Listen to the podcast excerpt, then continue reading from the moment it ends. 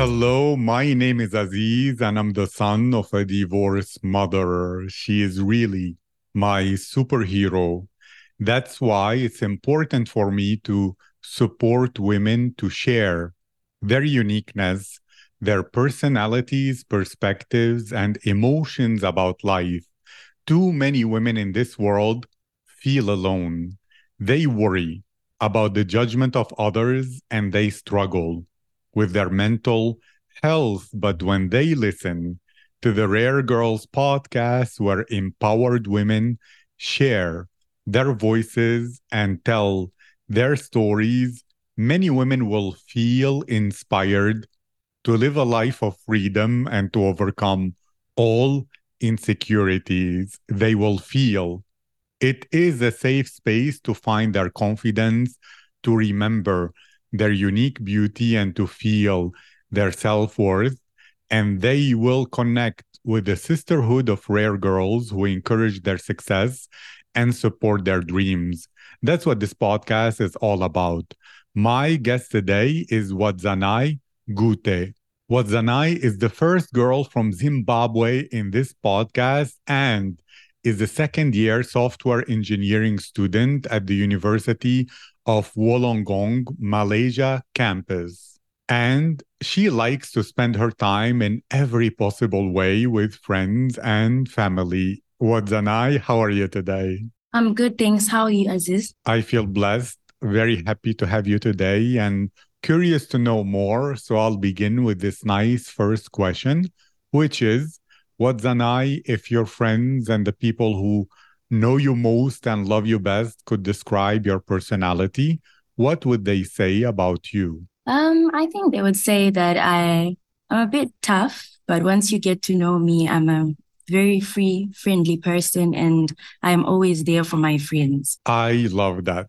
Tell me more about it because being tough, but once people get to know you, they know you're free, open minded, softer than they expected, etc. Do you believe that that toughness comes from shyness or from uh, something where you feel you need pro- to protect yourself from some people or it's just an attitude that you picked up along the way or how did it form and develop? Well i've met a lot of people in my life like even being friends with some people and not everyone who is around you always has like your best interest at heart. So i kind of like just put this wall up to kind of just filter the people that i let into my life so i'm not very easily approachable but once i get to know a person and see where they're coming from, if they have my best interest at heart, I will project the same energy and I am a very loyal friend when once I once I am sure of like how the person is and what their intentions are. So yeah, I would say it's mainly because of the other people that I've met in my life that did not have like my best interest at heart. So I kind of limit the people I let close to me. I understand. And how did this work for you in Malaysia? Because you're going to a whole new country. And therefore, as someone who is displaced somehow far away from family and those you love, if you are tough, it becomes harder to make friendships. So, how did you go through that process? What did you do? Well, in as much as I would like to say I am tough, it's not like I'm mean. I'm actually a very nice person. Like, I'm good with new people. It's just that there is a, a stage that I will put you. I won't put you as close. You are there. I will be nice to you. I'm not going to be mean to people. So making friends was not hard, but I just really took my time to really see how people were. And I made like my first actual friend after like two months, I may say. But that doesn't mean like before I didn't have friends. I did have friends, but just knowing that this person has my back and I'll have theirs, it was after a couple of months. I understand. And in addition to studying and spending all that time on your education, how do you take care of your well being, life balance, mental health.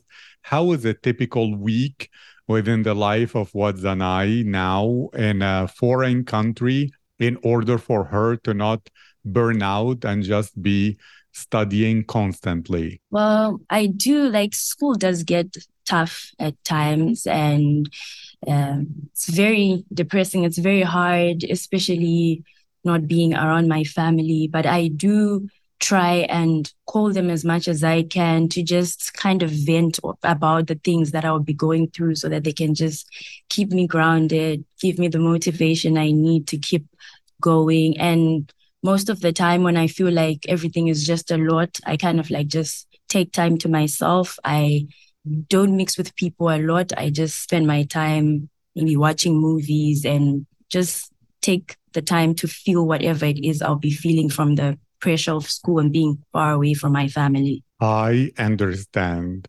At the same time, how was that change of scenery going from Africa to Asia? Did you find it difficult that there was an adaptation period, a culture clash? What did you notice that maybe was normal in Zimbabwe that was not happening in Malaysia or the opposite? How was it to take yourself, a girl from Zimbabwe, and put her in Malaysia? How was that adaptation situation? Uh, well, from the moments that I was even still at home, I was so anxious.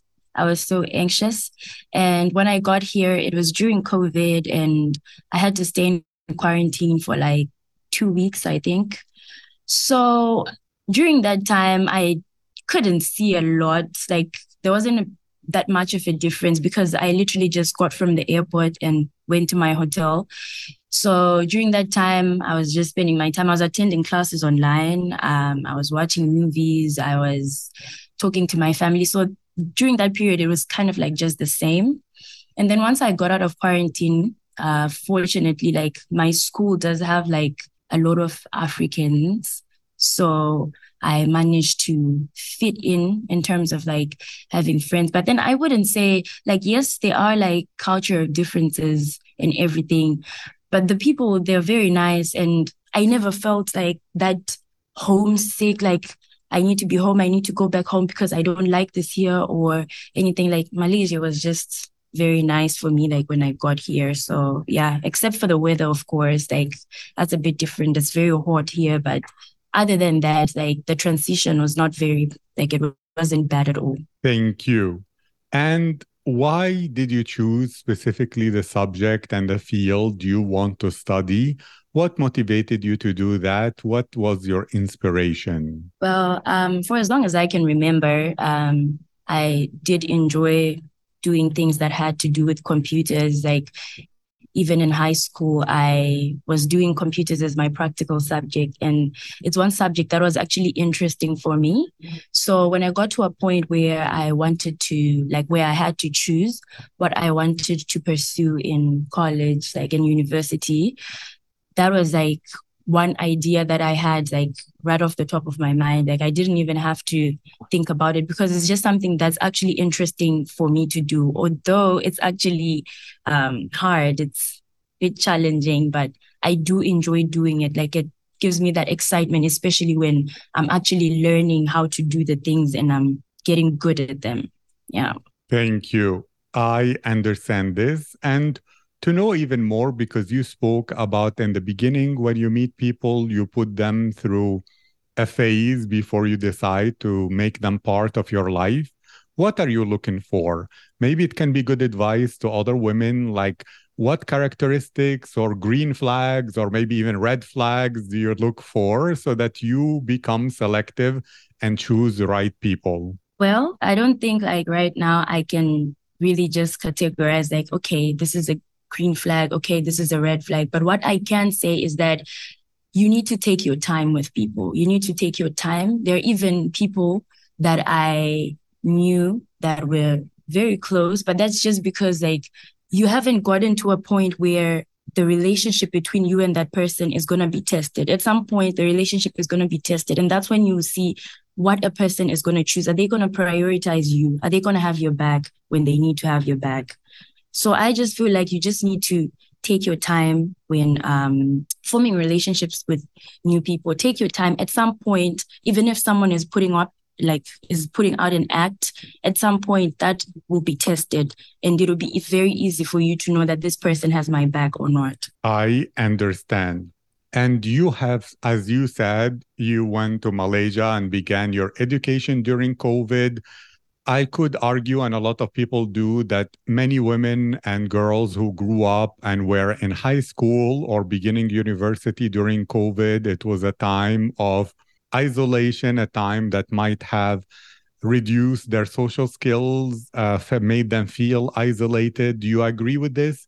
Do you think that during those isolation periods, during COVID times and uh, pandemic, etc., that that was something that can cause you and many women a level of shyness and extra introversion? Um, well, I don't think so specifically because, well, this is um, for me particularly because I've always been a person who enjoys spending their time alone. Like I do enjoy spending time with my friends, with my family, but I also do not mind being alone. So I wouldn't say that it was a very hard time for me in terms of like being social because I wasn't that social in the beginning. So it didn't really affect me in a terrible way. But then when it comes to school, what I would say was the problem was just keeping up because you have like all these distractions when you're learning from a place where you're not physically present with the lecturer. So there's just all these distractions. Like we were even traveling during times that we were supposed to be in class. So that was the only issue. Like that was the only problem because, you know, people were even allowed to now start traveling, um, like locally, of course, before um, classes got back to fully physical. So I just feel like it was the big problem was just a lot of distractions. But in terms of like social skills, I don't think it affected anything because it was kind of just the same as the person that I was before. I understand. Thank you for that. And about the food, because Asian food is very different compared to your country and African food often is much more delicious and spicy.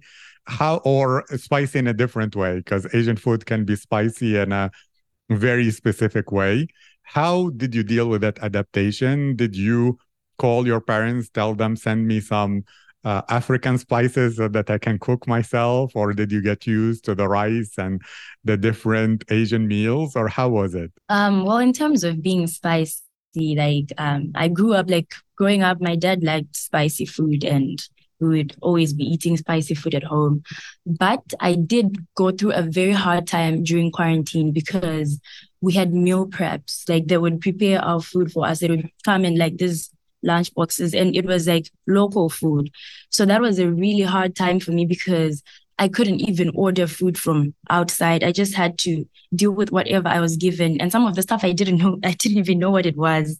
Like I would actually just be sitting there and be like, what is this? And I would be so hungry and it would just be tasting another way. That was just a very hard time. But once I got out of quarantine, I was able to um, go to the different grocery stores and just find uh, things that are closer to the food that I am used to. But yeah, it's not that bad. It was very, it was really just bad during quarantine. But after that, I found a way to like adapt and get um, way that works for me with the food. Thank you. Also, you said that you like to be around yourself and with yourself. Do you feel or describe yourself as a confident woman, or do you struggle sometimes with feeling self worth, self confidence, etc.? Well, as of today, I would say I am a pretty confident person and I know my self worth. But um, throughout my life, I think I can just think of like two times where I did struggle with self confidence. That would be like when I was younger. Um, like, don't get me wrong, my parents were amazing, my siblings were amazing, but it would just be like these other relatives who would like make comments about like the way I look. Like, I was, a, I'm a very slim person, like, I'm a slim person, right? And when I was younger, I was actually very small. So it would just be like all those comments. And then when people, like older people say these things, it's kind of like, oh, she's just a kid. She won't even remember. She probably doesn't even care. But like that was an issue for me for a while. But then i kind of like just grew into my body and i love my body so much right now. And another time was in high school. I went to a mixed sex school. I think that's what they call them. Yeah. And it was really just a place where people would make fun of each other for very petty stuff, like very basic things. Like people might make fun of you just because you want to maybe try a new sport or you want to join a new club or you want to try public. So it was something that would make people make fun of you. So I feel like it's something that, like that mentality, it's something that I carried with me for maybe two years after that. Like it would be hard for me to just do basic things like maybe even post on social media. It was just a whole issue like that. But as time went on, as I got around like new people who were like, who are just like positive and say positive things about you and make you want to be your best version, like it really helped me. And now I'm in a very good place. Like I would describe myself as a confident person. I love that. I'm so happy for you. And then to define it even more, what is the meaning of confidence for you, if you could explain it?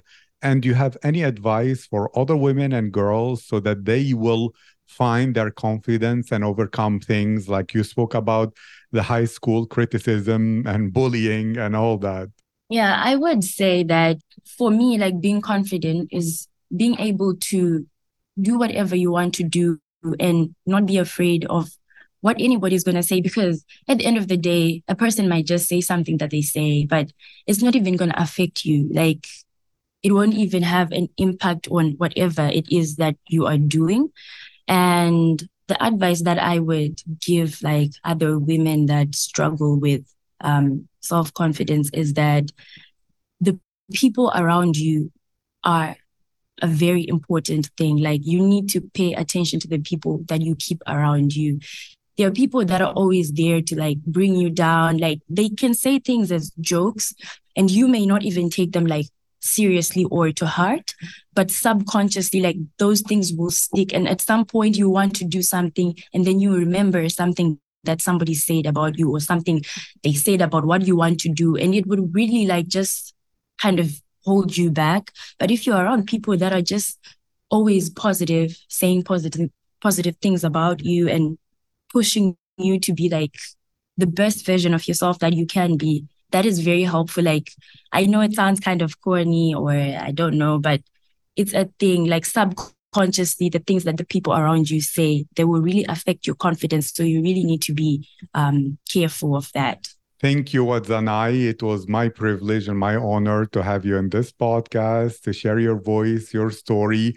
I wish you peace of mind and happiness as you finish your education and to fulfill all of your dreams. Um, thank you so much. I'm actually very glad um, you reached out to me. Like at first, I was actually like, should I go on with this? But then I was like, why not? It's like usually sometimes when I'm going through something or I'm struggling with something, can be just the smallest things that I just hear, maybe a podcast or a song or a post that someone made that would like just make me feel better. So if I can say something here that someone is going to listen to and it helps them, it was really my pleasure. 100%.